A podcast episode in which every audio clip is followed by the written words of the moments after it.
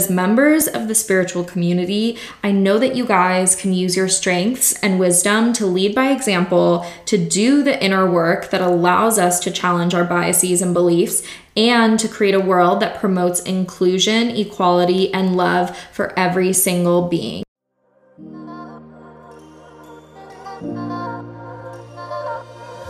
Welcome to the Spiritual Savage podcast. I'm your host, Kira Dickinson, and my mission is to help you own your unique spiritual path and live as your most authentic, badass self.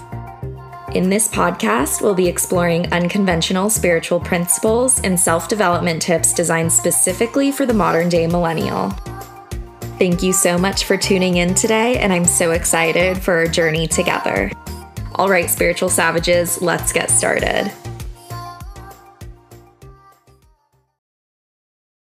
Hello, spiritual savages. How are you guys all doing this week? So, this week I have another more serious episode for you all on how the spiritual community can better support the Black Lives Matter movement. So, if you guys are sick and tired of hearing about Black Lives Matter and the relevant content, then I have to say, get out of this podcast, okay? Go somewhere else. If you don't want to hear it, then you don't deserve to listen to my other podcast. So, bye. Because I know that the real spiritual savages out there truly care about this topic and want to make the world a better place for every single being. Okay?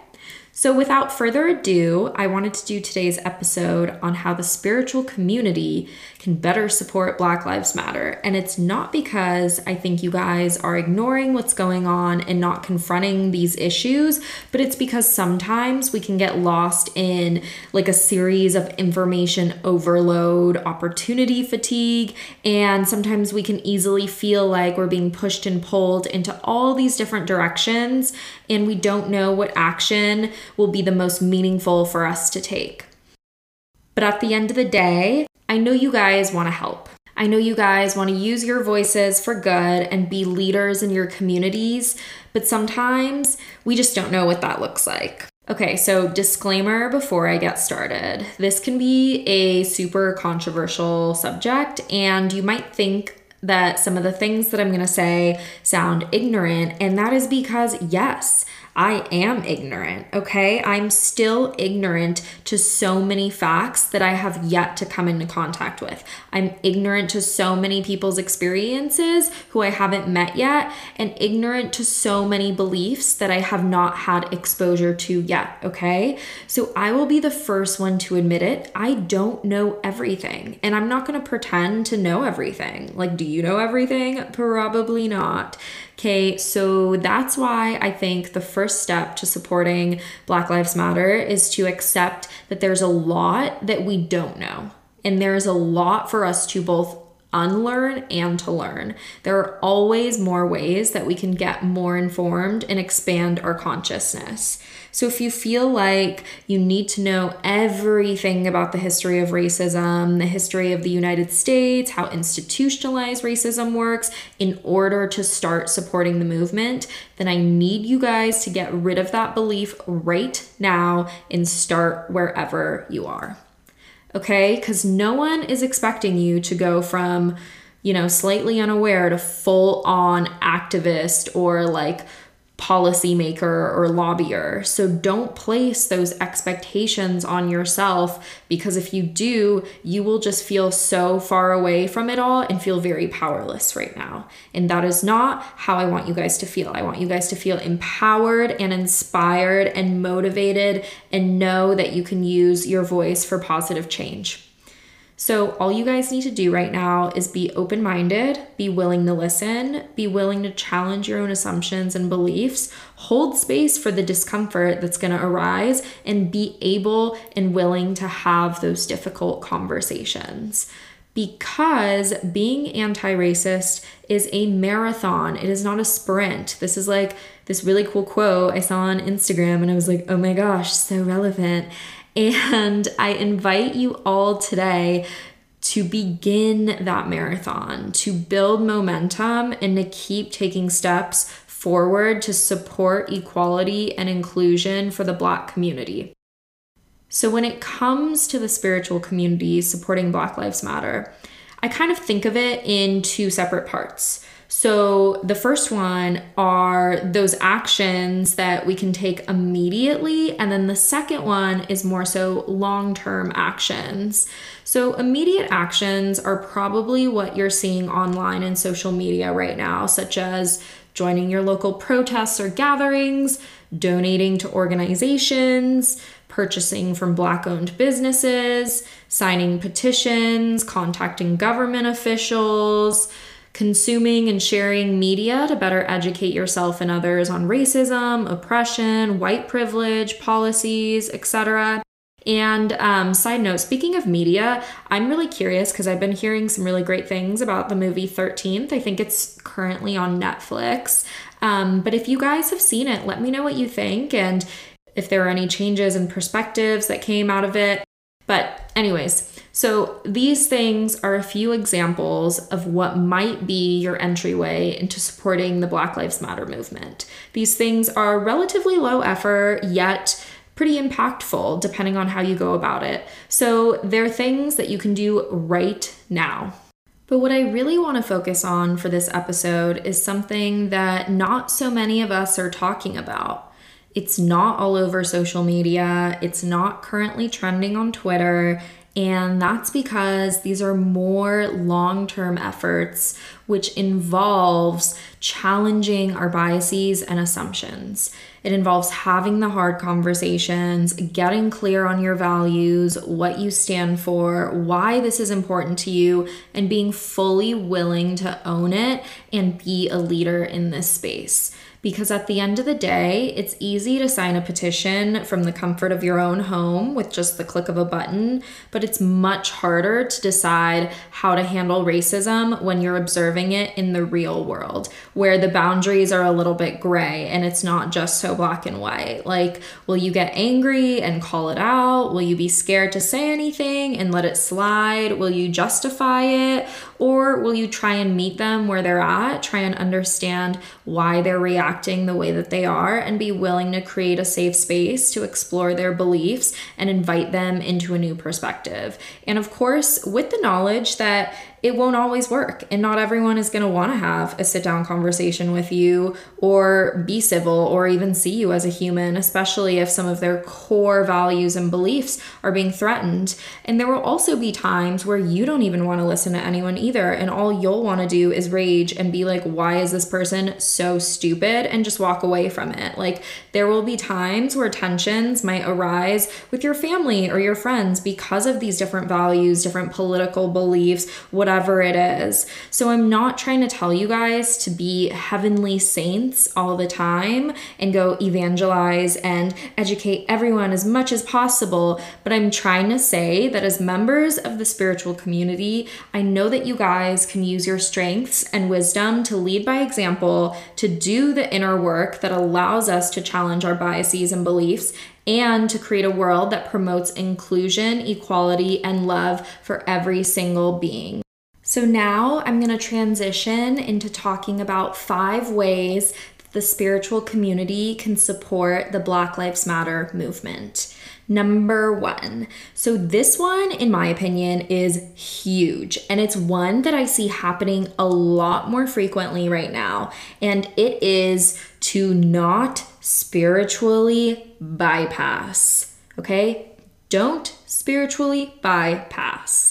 And you guys might have heard of this, but for those who haven't, spiritually bypassing is when we use spiritual principles to avoid or repress our own or other people's challenges or issues and circumstances. So, for instance, imagine if you had a super bad day, you might have faced some sort of harassment or like verbal abuse from a coworker, and you wanted to bring it up with management, but they totally dismissed your case, and now you're afraid of being fired for speaking up.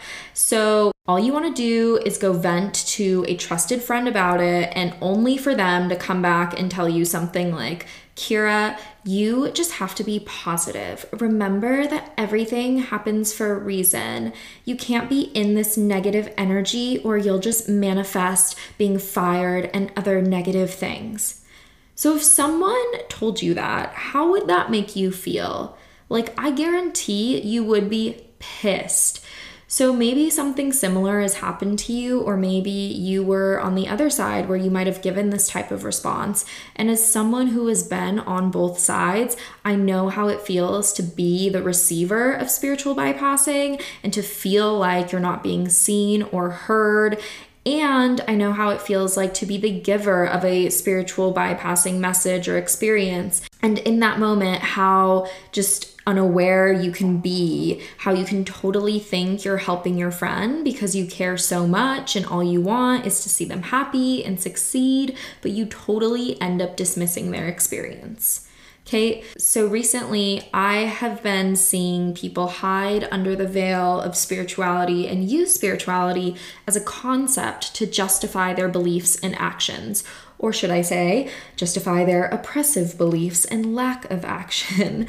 So I'm not sure if you guys saw the news like maybe three weeks ago or so, but there was an instance where the ex Miss Universe of Malaysia, her name is Samantha Katie James, she posted a series of really, really controversial and, in my mind, pretty offensive and like racist remarks, including comments such as, and I quote verbatim, to the black people. Relax, take it as a challenge, makes you stronger.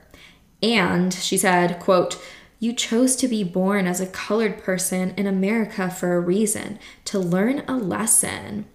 And I'm over here wondering, like, okay, is that lesson that you're not safe anywhere, including in your own home when you're sleeping? And then she follows up by saying, quote, it is what it is. So, you guys, I will fully own up to the fact that I have used some of these same phrases in just the course of my life, such as we choose our journeys, things happen for a reason, and things like that. But what I will say is that there is always a time and a place for everything. There's always a time where this is relevant, and there is a time where it is not, okay? So this is not the time for some fluffy spiritual bullshit. And I'm not saying that it's spirituality that's bad. I mean, come on, guys. I literally talk about it right now. Like, this is the Spiritual Savage podcast. But as a person in the spiritual community, our spirituality should never be used as a weapon against anyone. It should never be used to justify our quote rightness and demonstrate someone else's wrongness. It should never be used to drown out the voices of the oppressed, the injustices of this world, the pain and the suffering that people have had to endure for centuries.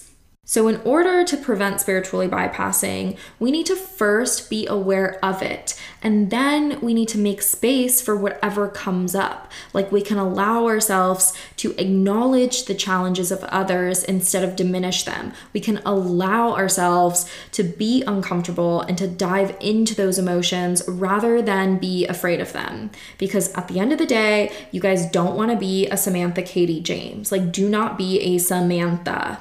Okay? So, number two, the second way that we, as part of the spiritual community, can support Black Lives Matter is to actively challenge our own beliefs and assumptions and empower others to do the same. So, let me just say that I know you guys don't intentionally try and hurt people, but there are things that we believe as a result of our upbringing and our environment. So there are implicit beliefs that kind of hide in our subconscious minds that we aren't even aware of. And what's wild about implicit biases is that we cannot access them through, you know, reflection and introspection. They are activated involuntarily and without an individual's awareness or intentional control. So, if you guys have a background in psychology, you know what I'm talking about. But for those who don't, you know, this is a great opportunity to look at the phrase implicit biases or implicit racism, and you guys will find a bunch of past research and studies there what I'm trying to get at here is that we don't have to wait until these beliefs get triggered to work on them. Instead, we can all be proactive about learning how we, as the malleable humans that we are, have been unconsciously trained to believe certain things and that we have the power to rise above them and release what does not serve us and the greater human good. And this means first acknowledging that we have these biases and beliefs in the first place rather than trying to prove ourselves as anti racist as much as we can. Like, what's hard to believe and what's almost hard to admit that not a lot of us want to actually acknowledge is that we can have anti racist thoughts and also have subconscious beliefs that are conflicting, that might actually, I don't want to say be pro racism, but might be rooted in segregation, in separation, in seeing the differences.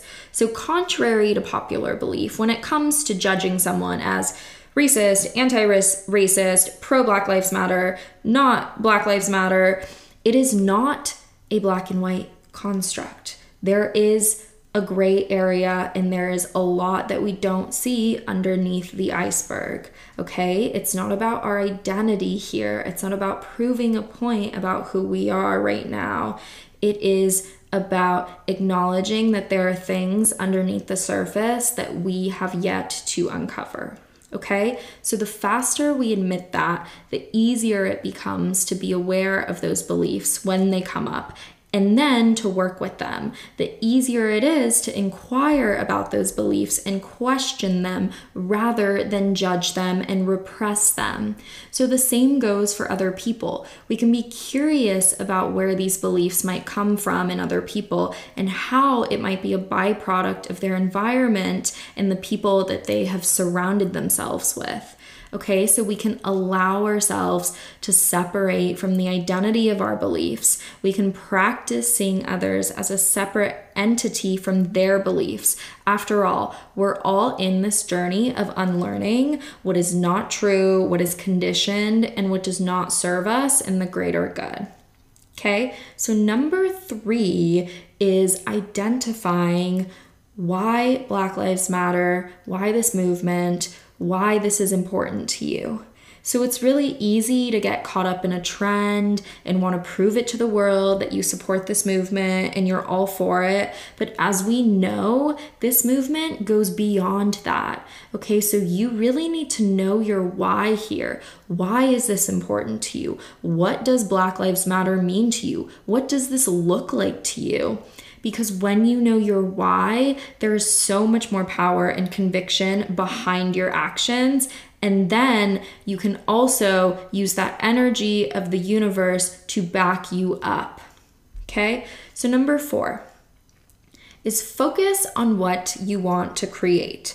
And this does not mean turning your back on what's happening and facing away from the present moment, but it means to remember the future that you are striving towards, the future that you are actively working to create, what your goal is, okay? What your vision is. This is where we can reflect on what our role is and what's currently happening, where we're being called to step up, and what our vision is for the future. And we can use this vision as motivation and inspiration to take consistent action on behalf it and turn it into a reality. So, for instance, I'm seeing a lot of entrepreneurs partner with Black owned businesses. I'm seeing fitness instructors host donation based classes. I'm seeing more art pieces and content incorporating messages of diversity and inclusion. I am seeing a lot of beautiful creations coming from people's visions of a future that they want to create. So, this is your time to decide what is your vision. Will you be an educator? Will you be a creator? Will you be a guide, a teacher, a coach, a leader, an entertainer? Here, there's not really any right or wrong answers because ultimately it is your decision to decide what you want to create and reflect on what your role is in this current reality.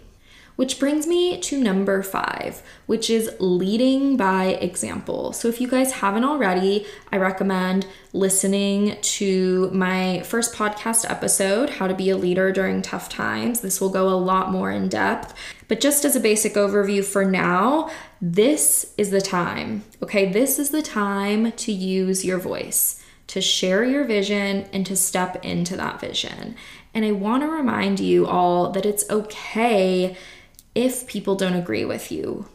It's okay if people won't follow you or won't step into your vision with you because the more you show up, the more judgment you will face, and that is just a fact. Okay, the more you show up, the more people will see you doing your thing, the more people will have something to say about it. And you might soon realize that those people who you thought were your friends on Facebook disagree with your values. You'll start to realize that not everyone shares your views on social justice and on equality and on what the future should look like.